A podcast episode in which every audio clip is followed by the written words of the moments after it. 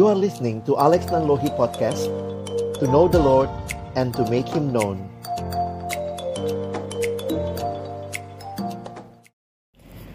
Tuhan kami menyerahkan seluruh hidup kami Kepadamu ya Tuhan Yang adalah satu-satunya pribadi yang memiliki seluruh keberadaan kami.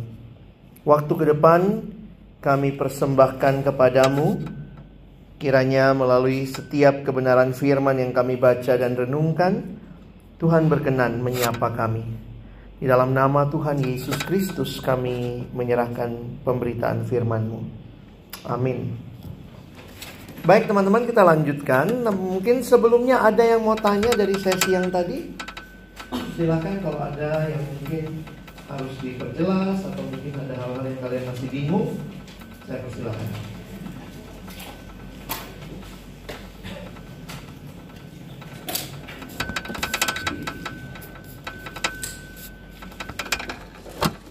Hening cipta selesai. Penghormatan kepada pembina upacara. Ada? Silakan.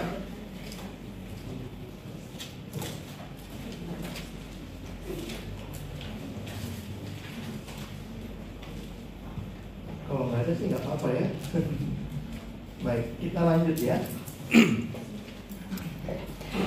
Kita akan bicara tentang kerelaan melayani dan saya memilih topik ini ya. Satu topik yang pernah saya bawakan, saya siapkan untuk satu acara dan uh, setelah saya gumulkan, saya pikir saya harus uh, membagikan topik ini juga.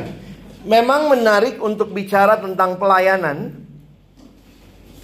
Sikap seperti apa yang mestinya kita miliki? Beberapa orang punya pemahaman Tuhan butuh dia. Wah makanya Tuhan minta saya melayani, Tuhan butuh saya. Tapi apakah demikian? Mungkin kalau kita bisa diskusi sebentar, coba saya kasih dua pilihan. Kalian lebih setuju yang mana dari dua istilah ini? Coba diskusi berdua-berdua sama teman sebelahmu. Ya?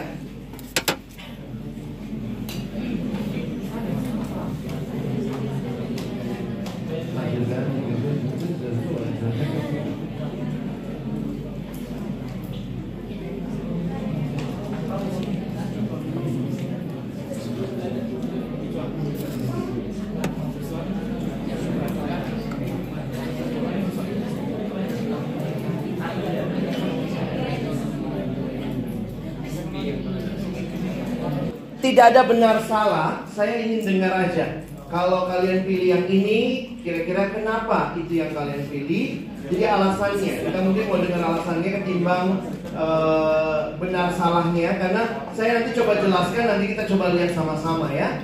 Silakan siapa yang pilih pelayan yang memimpin? Pelayan yang memimpin. Iya, pelayan yang memimpin. Siapa yang pilih pemimpin yang melayani? Yang nggak pilih? Golput ya. Boleh dengar penjelasan kenapa memilih pelayan yang memimpin? Siapa tadi? Silakan.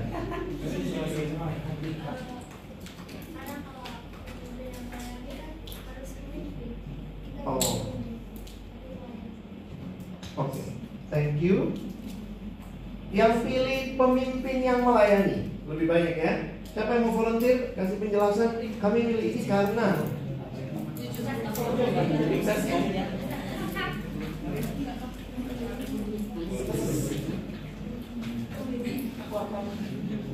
atau yang atau boleh keluar.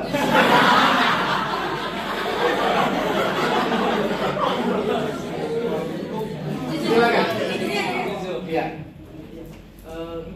Jawab pemimpin yang melayani di sini saya lihat karena punya kerendahan hati, hmm. uh, sedia sebagai atasan mau mau melayani. Oke. Okay. Jadi ada kerendahan hati karena dia mau turun melayani gitu ya. Oke, okay, saya ingin membahas bagian ini dari perspektif Markus 10, kita buka Alkitab kita sebentar ya. Markus 10 ayat 35 sampai 45.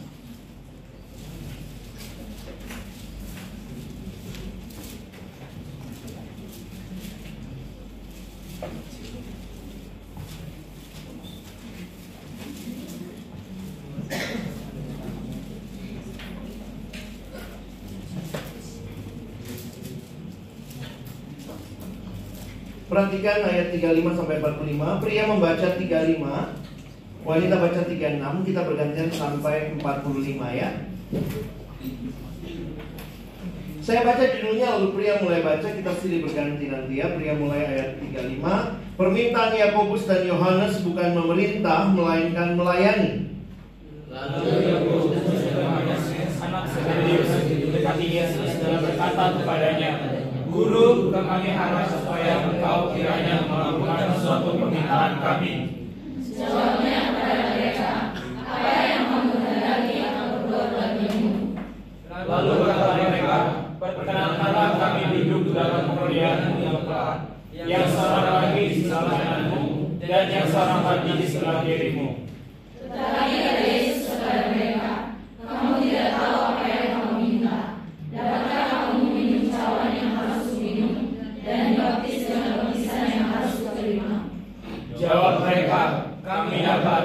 Yesus berkata kepada mereka, Memang kamu akan meminum cawan yang harus kuminum dan akan dibaptis dengan baptisan yang harus kuterima.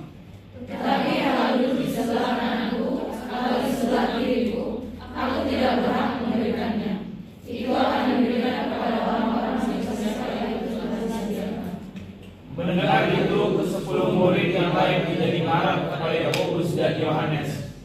Tetapi Yesus memanggil mereka lalu berkata, Kamu tahu bahwa mereka Yesus berperintah bersama-sama dengan harian yang tidak manusia dan membesar-besarnya menjalankan kuasanya dengan keras atas mereka.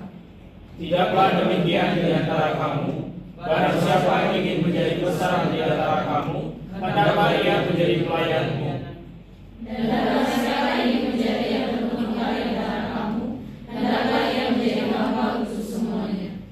Karena anak manusia juga datang bukan untuk dilayani, melainkan untuk melayani dan untuk memberikan nyawanya menjadi tebusan bagi banyak orang. Kita perhatikan konteksnya sebentar dengan Alkitab yang terbuka. Coba perhatikan bahwa Yesus lagi dalam perjalanan menuju ke Yerusalem. Yesus masuk Yerusalem di pasal yang ke-11. Kalian lihat judulnya? Yesus dielulukan di Yerusalem. Nah, apa yang menarik untuk teman-teman perhatikan bahwa menjelang masuk ke Yerusalem, nampaknya percakapan para murid berpusat kepada apa yang akan terjadi di Yerusalem. Kalau teman-teman perhatikan, dalam konsep orang Yahudi pada waktu itu, termasuk murid Yesus, mereka punya konsep bahwa Yesus akan masuk ke Yerusalem sebagai raja.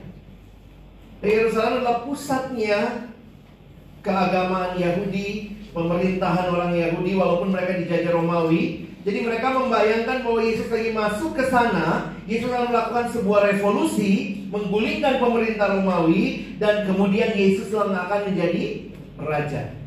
Itu konsep mesianis yang diharapkan orang Israel. Mereka tidak mengerti tentang Mesias yang bakal mati, menderita, tidak. Karena itu jangan lupa perikop apa persis di atas perikop yang kita baca tadi?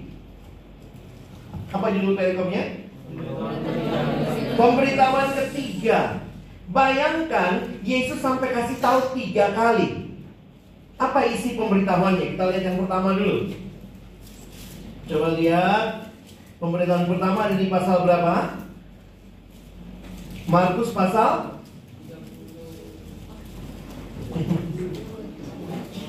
Markus pasal 8 Lihat judulnya dong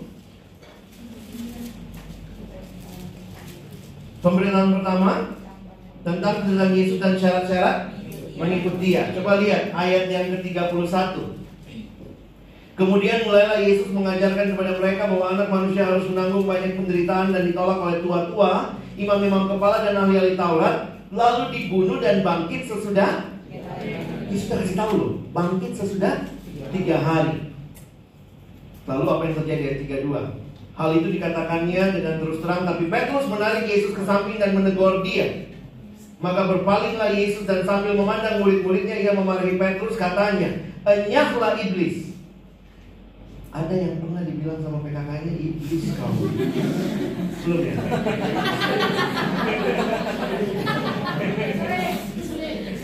Begitu PKK kamu lihat kau iblis betul. Bagi saya waktu merenungkan ini, betul-betul Yesus itu lagi menuju ke Yerusalem, mau mati menderita di sana, tapi konsep mereka waktu itu adalah apa?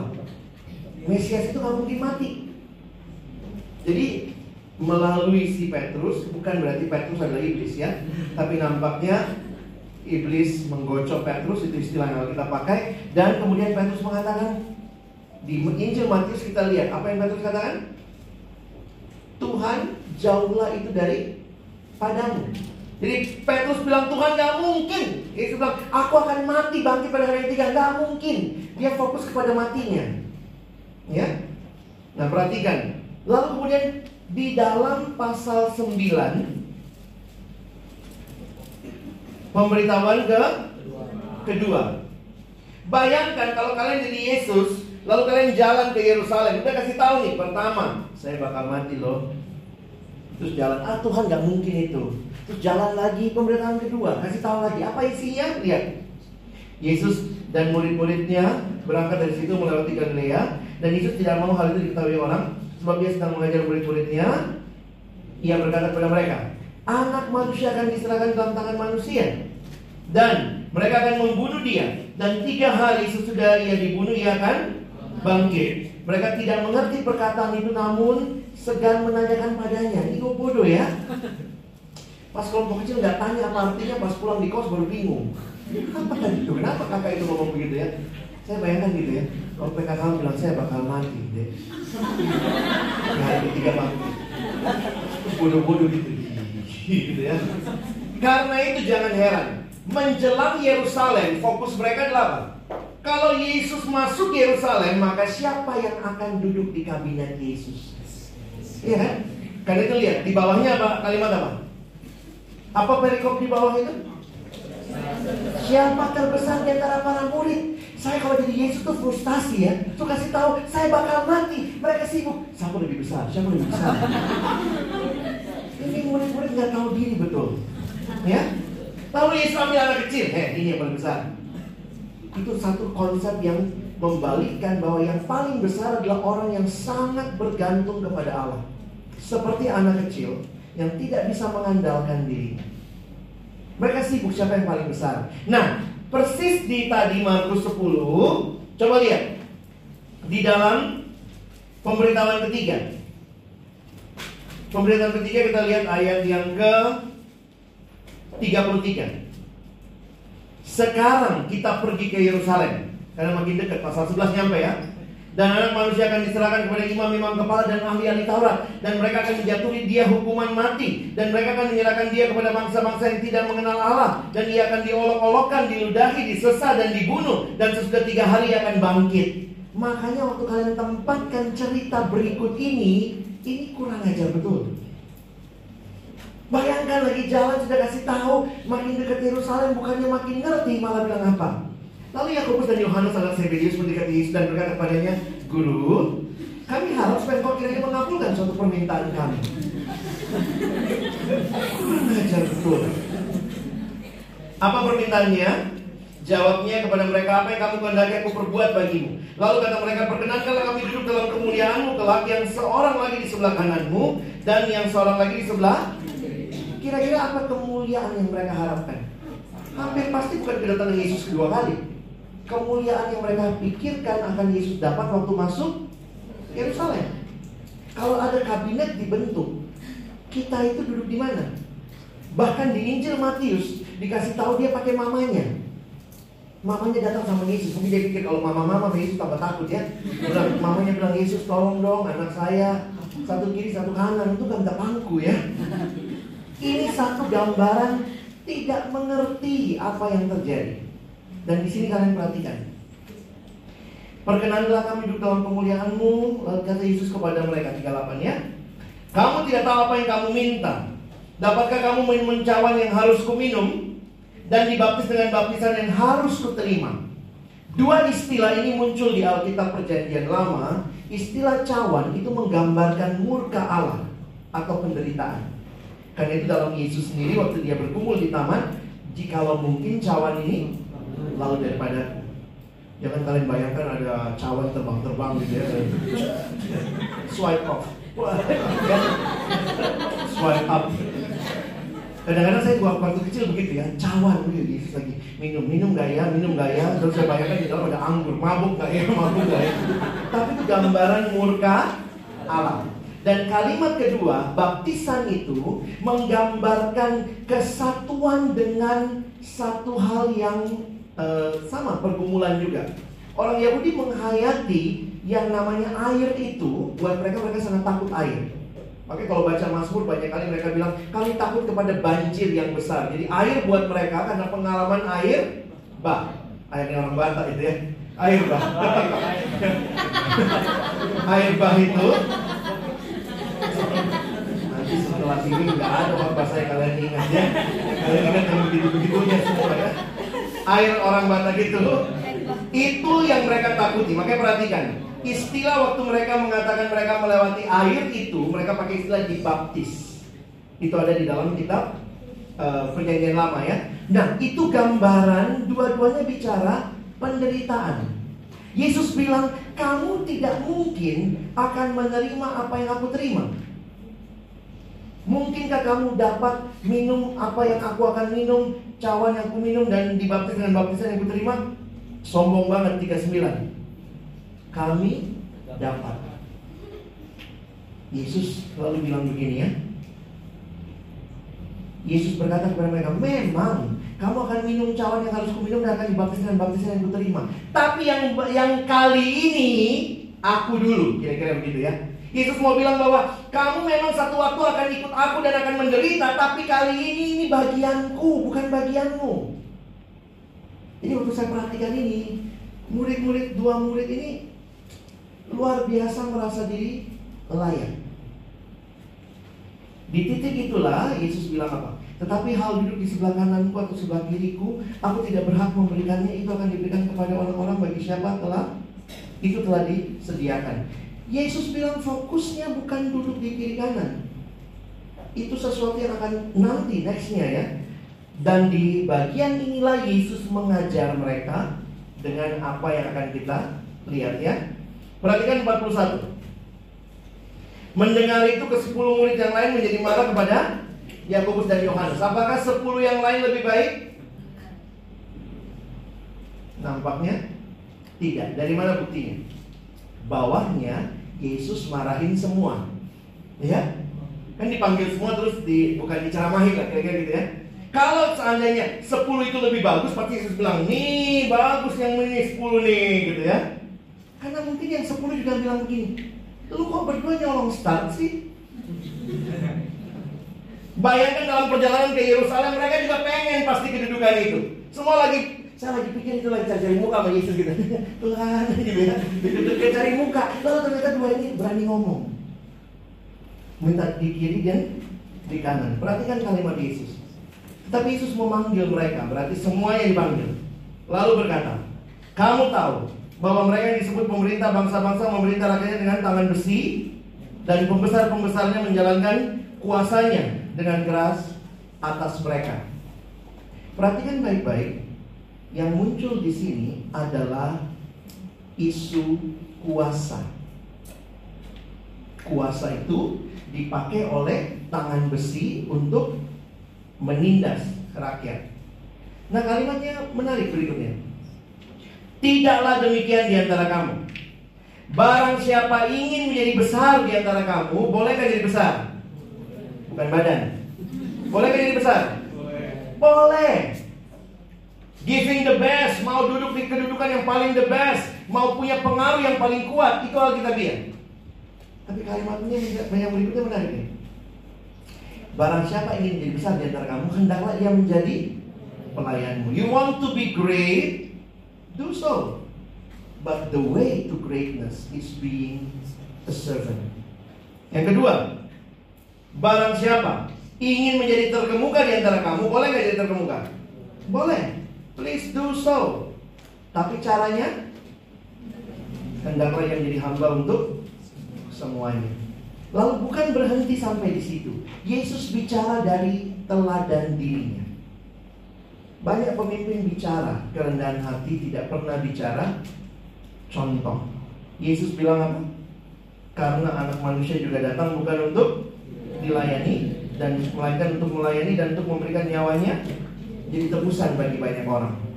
Saya pikir kita sangat senang dengan ayat terakhir itu. Tapi ingat, tidak mudah.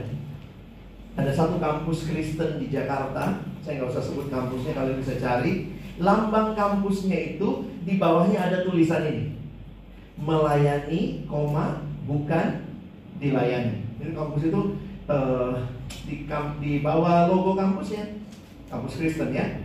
Jadi melayani, koma, bukan dilayani.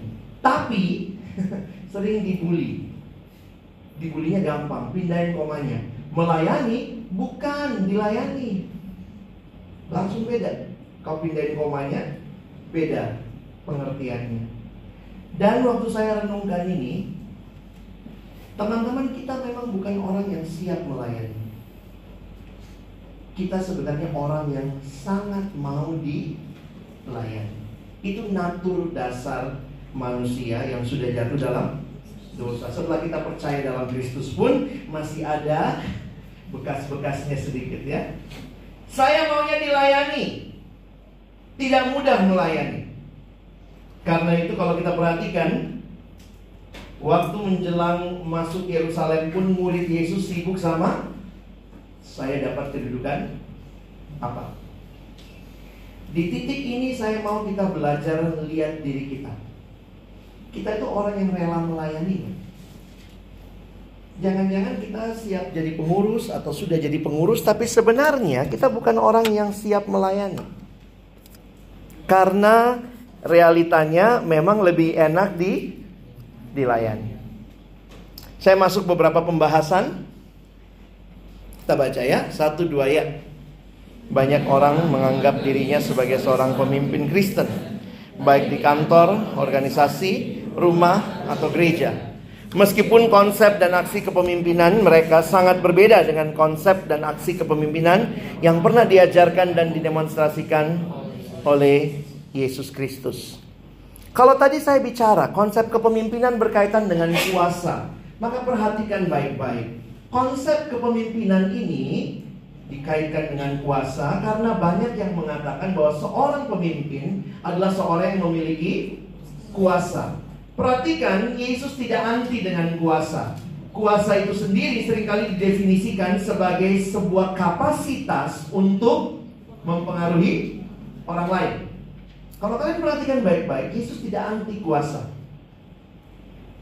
Konsep Yesus tentang kuasa jelas berbeda. Tapi sekali lagi Yesus tidak meniadakan kuasa. Bahkan dia mengatakan dia sendiri punya kuasa. Masalahnya adalah ini.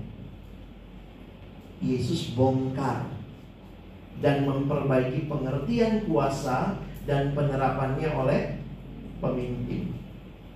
Sekarang kalau kamu jadi pemimpin, kamu jadi pengurus, kamu ada dalam struktur, pertanyaannya apakah engkau akan menggunakan kuasamu itu untuk melayani atau tidak? Ajaran Yesus sama sekali tidak berfokus pada kuasa seorang pemimpin, namun kerendahan hati seorang pelayan. Di sinilah saya nampaknya semakin yakin ini tulisan teman saya sebenarnya ya Profesor Senjaya dia menulis satu buku jadilah pemimpin demi Kristus dia coba membongkar apa yang kita pahami tentang pemimpin yang melayani atau dia menawarkan konsep pelayan yang memimpin apa sebenarnya identitas dasar kita ketika Tuhan selamatkan kita. Nah, kita lihat sebentar ya. Ada satu ayat kita baca sama-sama. 1 Tesalonika 1 ayat 9. Kita baca 1 2 ya.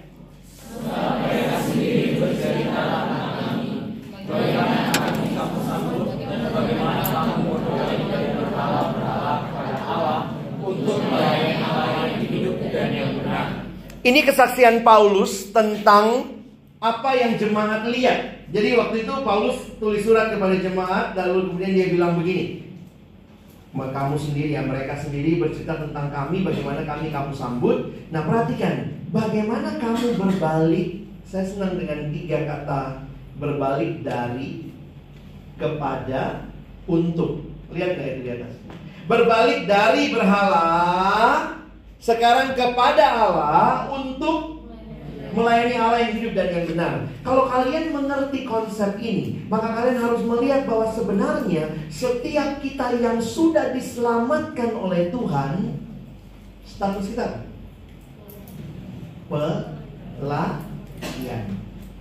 Pelayan itu bukan masalah struktur, bukan masalah jabatan. It's more about our being as a human being yang sudah ditebus oleh Kristus. Jadi semua kita yang sudah ditebus Kristus, kita adalah pelayan. Dan seumur hidup engkau dan saya sedang melayani Tuhan. Karena itu saya bilang sama mahasiswa di Jakarta sampai ada yang kaget juga gitu karena nggak dengar penjelasan lengkap. Tidak usah gumulkan pelayanan. Apa yang digumulkan? Kalau kamu seorang pelayan, maka bagianmu tidak usah gumulkan melayani atau tidak. Ada nggak yang tadi pagi gumulkan? Napas nggak ya? Napas nggak ya hari ini? Hmm? Ada yang gumulkan pernapasan tadi pagi? Kalau kau gumulkan pernapasan, kau orang bodoh. Poin saya begini loh ya, mohon jangan salah ngerti. Makanya dengar baik-baik. Kamu minta, biasanya kalau di kontak jadi pengurus ya, iya bang saya gumulkan dulu. Banyak kali istilah di Kristen ini ya. Apa itu gumulkan? Oh, saya gumulkan gitu ya. Saya gumulkan dulu bang. Kalau ditanya gimana deh, minta waktu dua minggu bang. minta dua minggu, gumulkan. Habis dua minggu, minta lagi bang dua hari. Hah? Udah dua hari, dua hari nih bang, dua jam lagi bang. Terus dua menit lagi. Terus jawabannya tidak bang. So kali saya kayak gitu. Astaga, udah mau buang-buang waktu gitu ya. Kenapa? Karena kita juga bingung. Beberapa kali kita pakai istilah yang rohani, kita nggak tahu apa yang digumulkan. Kalau kau bilang, saya butuh apa? Saya butuh konfirmasi dari Alkitab. Apa yang kau cari? Kau cari ayat. Janganlah melayaniku. Nggak ada. Nggak ada ayat itu. Saya mau kasih tahu aja. Usah kau capek-capek cari. Stop melayaniku. Nggak ada. Kalau kamu sudah bertobat, terima Yesus berbalik dari berhala kepada Allah, maka kamu adalah pelayan. Itu melekat pada diri kita. Yang digumulkan adalah pelayanan di mana? Jadi apa? Berapa lama periode pelayanannya? Cocok nggak sama talentamu? Jangan menggumulkan pelayanan gaya, pelayanan gaya. Loh itu kadang-kadang orang ya begitulah ya. Coba kan kontak saya. Bang Alex bisa pelayanan nggak? Saya bilang apa? Saya kumpulkan dulu gitu. Enggak waktu Kak kontak waktu itu langsung Alex lihat jadwal, ya kan? Yang saya kumpulkan jadwalnya, bentrok apa enggak? Tapi saya nggak akan tanya, saya melayani nggak ya? Perlu nggak ya melayani mahasiswa ya? Ih bodoh kali. Ngapain saya tanya begitu? Udah hidupku itu pelayanan gitu ya. Nah, memang yang sering kali kita lihat tanpa kita sadari adalah begini. Teman-teman dan saya sering kali melihat orang yang melayani kalau dia punya ja, jabatan. Saya beberapa kali pelayanan ke kampus di Jakarta, saya agak cepat kalau datang karena biasalah rumah jauh, takut macet jadi datang. Saya datang ke satu kampus, duduklah. Uh, oh sorry, saya datang ke satu kampus tuh saya karena kecepatan, itu ternyata ruangan masih diatur. Jadi saya lihat tuh ketua PMK-nya lari-lari, iya bang cepet banget datangnya, iya deh saya kecepatan, aduh bang gitu ya. Jadi biasalah, mungkin dia takut kali ya, saya kesepian, jadi dia temani saya duduk. Iya bang, ayo duduk dulu bang. Dia temenin saya duduk, padahal bangku belum diatur ya. Terus saya bilang, deh nggak apa-apa lanjutkan. Atur-atur bangku. Aduh, abang gimana? Ya apa-apa tinggalin gitu ya. Mau bicara. Kalau kau tinggalin kan aku bisa baca-baca, bisa apa gitu ya. Ya bener ya bang, nggak apa-apa ya bang. Eh sorry ya bang, saya tinggalin bentar ya. Dia tinggalin lah sambil ngatur-ngatur bangku. Habis ngatur bangku gitu, ada mahasiswa yang datang. Nampaknya itu mahasiswa baru adik itu juga kecepatan datang. Saya ingat banget ketua PMK itu bilang, eh, eh, ayo deh sini. Dia taruhlah adik itu di samping saya, temani Bang Alex. Anak masih kecil, disuruh temani saya, saya juga canggung. Terus deh, bang saya tinggal bentar ya, sama dia bentar ya bang. Dia manggil manggil lagi. Sudah kenalan. Saya lihat dia dia bawa muka. Mungkin malu kan? Bawa muka. Dia benar-benar tertekan anaknya. Dia bawa muka. Dia lihat saya, saya muka. Eh udah, kami muka. Saya pikir karena saya lebih tua, saya mesti mulailah percakapannya. Jadi saya mulai tanya, Dek, eh, fakultas apa? Jurusan apa di sini? Kos apa tinggal di mana? SMA-nya di mana? Saya udah tanya-tanya begitu ya, dia jawab dia bang. Terus saya ingat banget tuh. Saya tanya, kamu di sini pelayanannya apa? Itu responnya. Saya bukan pengurus. Saya bukan pengurus. Ah itu tuh. Memang ya, kalau kita ditanya pelayanan, langsung kita bayangkan siapa? Jabatan, posisi. Gak gampang. Kita suka lupa pelayan itu kita. Makanya dengar kalimat saya. Kita mungkin jadi mantan pengurus, tapi seumur engkau dan saya hidup, kita belum pernah jadi mantan pelayan. Mau jadi mantan? Mau duluan? Salam. Mau duluan? Karena itu, setelah selesai kepengurusan, pertanyaan yang kita mesti kumpulkan apa? Di mana lagi saya akan melayani? Kenapa hidup itu adalah pelayanan kesempatannya? Itu kesempatan melayani gitu kan? Jadi teman-teman saya harap kita ngerti konsep ini dan ingat baik-baik. Untuk melayani tidak selamanya harus punya jabatan. Bukan berarti asik kata Bang Alex itu saya mundur aja lah. Tapi saya saya sudah selidiki Alkitab ya. Saya nggak tahu kalau kalian coba selidiki, coba lihat pernah nggak Yesus jadi pengurus? Saya belum pernah ketemu ayat maka Yesus rapat pengurus bersama para Pernah? Pernah nggak? Ada yang bisa temukan Yesus Yesus pengurus? Selama di Alkitab yang pengurus itu Farisi. Sorry, bukan berarti asik aku benar ya. Enggak. Jadi memang saya bilang sama pengurus di PMK Medan ya waktu saya ke USU gitu ya, saya bilang kalau kalian mau bandingkan dirimu, jangan bandingkan sama Yesus. Dia nggak pernah jadi pengurus, mungkin lebih bagus sama Farisi. Bacalah kalimat Yesus buat Farisi, mungkin itunya kamu.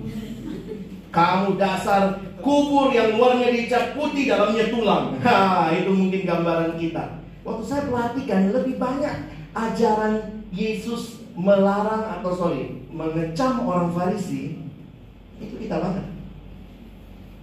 Makanya kalau kamu cuma mau melayani karena dapat status, dapat struktur, sedih sekali hidup. Yesus tidak punya status, tidak jadi pengurus, tapi hatinya hati yang melayani. Farisi statusnya punya, tapi tidak punya hati yang melayani. Hari ini kalian punya status, harusnya juga punya hati yang melayani. Syukur ya kita punya dua-duanya kan. Kamu lebih laki dari Yesus lah. Tapi poin saya adalah apakah hati kita seperti hatinya? Karena itu waktu saya mengerti ini, sebenarnya saya ini harusnya rela melayani karena saya cuma pelayan. Benar? Kamu dan saya bukan pemimpin loh. Kita itu pelayan. Pelayan yang memang harus melayani karena saya sudah ditebus, saya tadinya menyembah berhala, hidup dalam hidup yang lama, sekarang saya harusnya menyembah Allah. Sehingga kerelaan dalam pelayanan adalah karena statusmu dan statusku yang sudah ditebus oleh Kristus. Dan perhatikan, pemimpin pelayan, ini terjemahannya bingung juga, servant leader, bukanlah pemimpin yang melayani, namun pelayan yang memimpin. Sebenarnya satu-satunya pemimpin yang turun melayani itu cuma Yesus. Dia yang punya segalanya, lalu dia datang melayani kita. Kita nggak punya apa-apa, diangkat jadi pemimpin. It's totally different. Ia bukanlah seorang pemimpin. Jadi, oh aku pemimpin, lalu pura-pura rela melayani orang lain. Namun, ia adalah seorang pelayan, seorang hamba Allah yang lalu terpanggil untuk memimpin. Tapi sekali lagi, kita bukan orang yang rela melayani. Jadi jujur aja kadang-kadang saya juga takut juga dengan status pemimpin yang melayani. Lalu kau mulai sombong, kau merasa kau pemimpin dan udah pemimpin. Aku pemimpin PMK loh, tapi lihat aku sapu-sapu. Jadi kayaknya sombongnya. Aku kan harusnya, aku begini, tapi aku loh yang lakukan. Sebenarnya kita bukan nyari kerendahan hati. Kita cari kredit point di situ kan.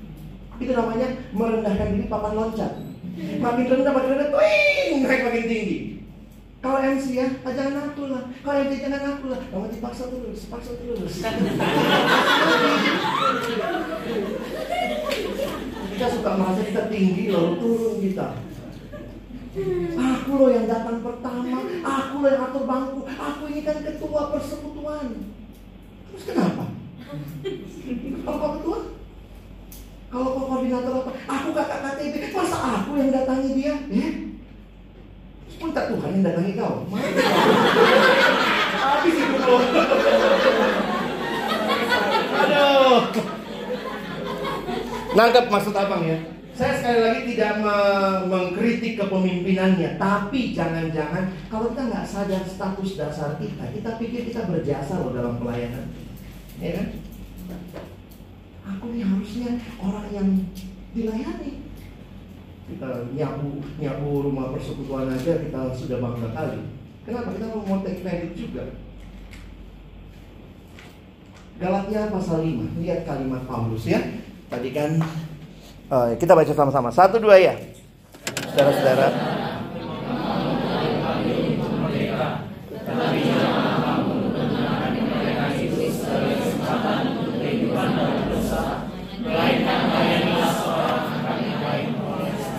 Mari kita belajar lebih rela.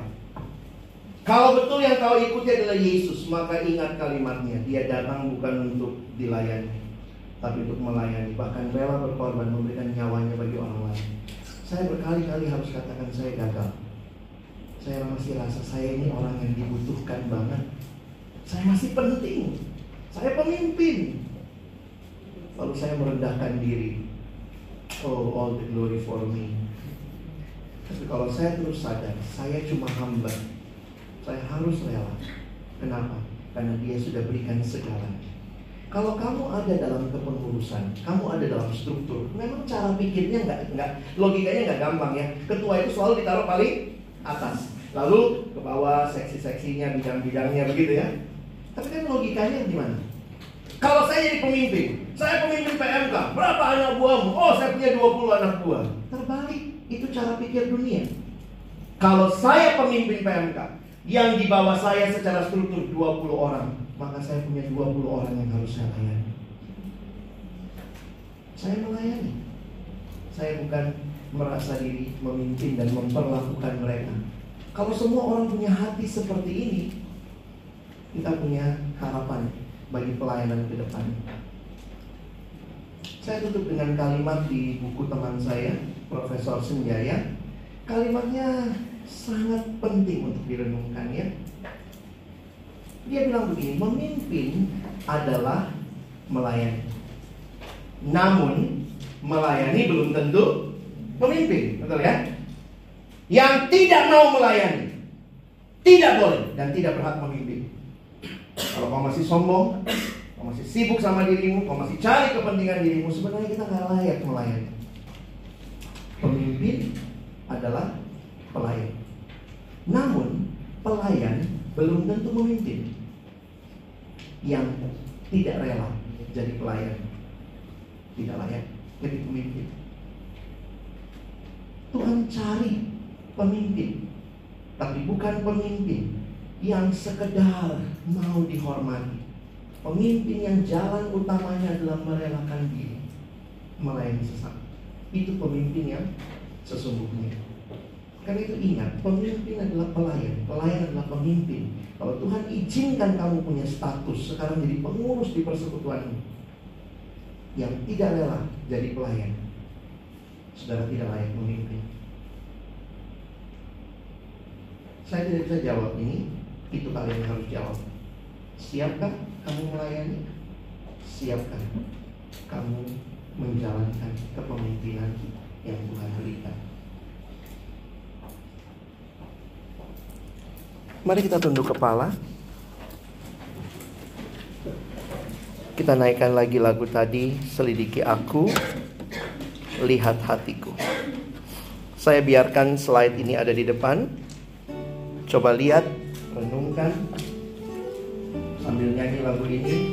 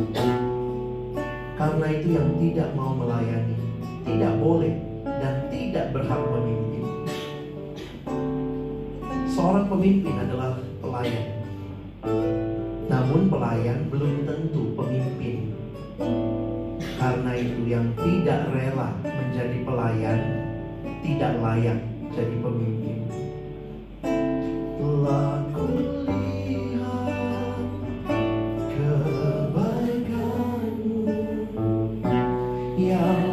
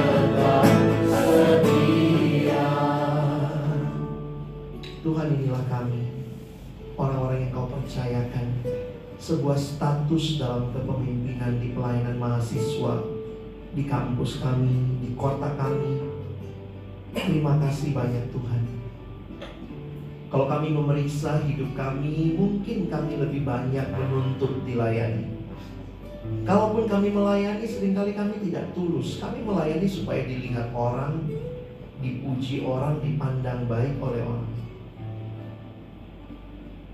Tapi hari ini kami dihadapkan kepada teladan. Teladan Yesus yang rela meninggalkan segalanya, berkorban bagi kami, melayani kami. Biarlah kami melihat pola kepemimpinan Yesus yang kami akan teladani adalah pola kepemimpinan yang menjadi pelayan. Dan itulah sebenarnya status dasar kami. Kami melayani, melayani, melayani. Tuhan tolong kami. Khususnya teman-teman yang terlibat dalam pelayanan di kampus, di kota, jadikan kami pelayan-pelayan yang memimpin. Kami bersyukur dalam nama Yesus kami berdoa. Amin.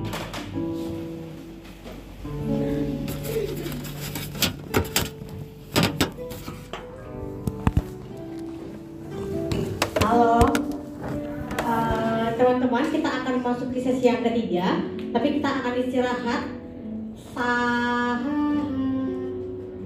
10 menit aja.